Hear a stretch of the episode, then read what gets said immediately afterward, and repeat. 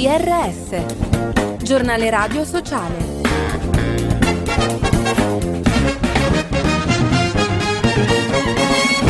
Bentrovati all'ascolto del giornale radio sociale da Fabio Piccolino. Invertiamo la rotta, Arci chiede un approccio diverso sul tema delle carceri che parta dalla difesa e tutela della dignità umana. Secondo l'organizzazione è necessario aumentare le risorse e puntare sulle misure alternative investendo su progetti di reinserimento sociale e lavorativo.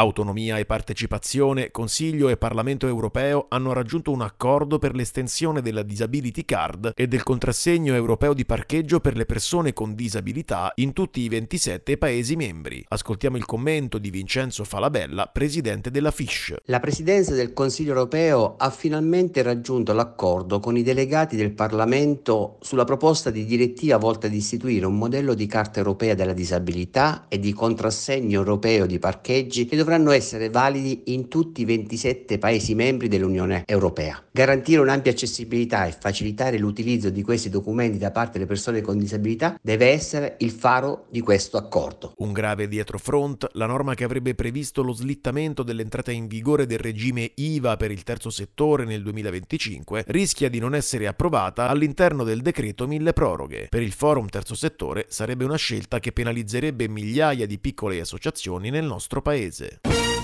Frontiere inumane, a Calais, nel nord della Francia, più di mille persone migranti, rifugiate e richiedenti asilo, tra cui circa un centinaio di bambini e adolescenti, vivono in condizioni drammatiche. Lo dice Medici Senza Frontiere che ha avviato un intervento per fornire alloggi d'emergenza e offrire assistenza medica e psicosociale alle persone in transito.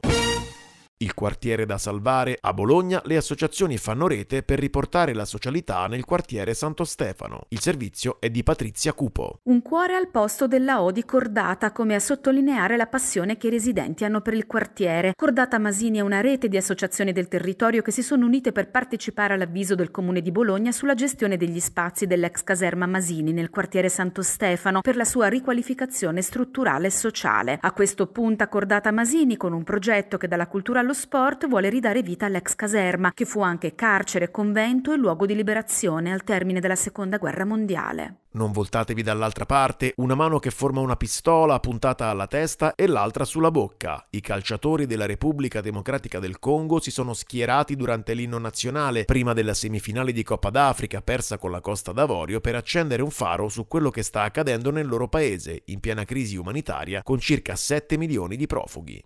E con questo è tutto, approfondimenti, notizie e podcast su www.giornaleradiosociale.it.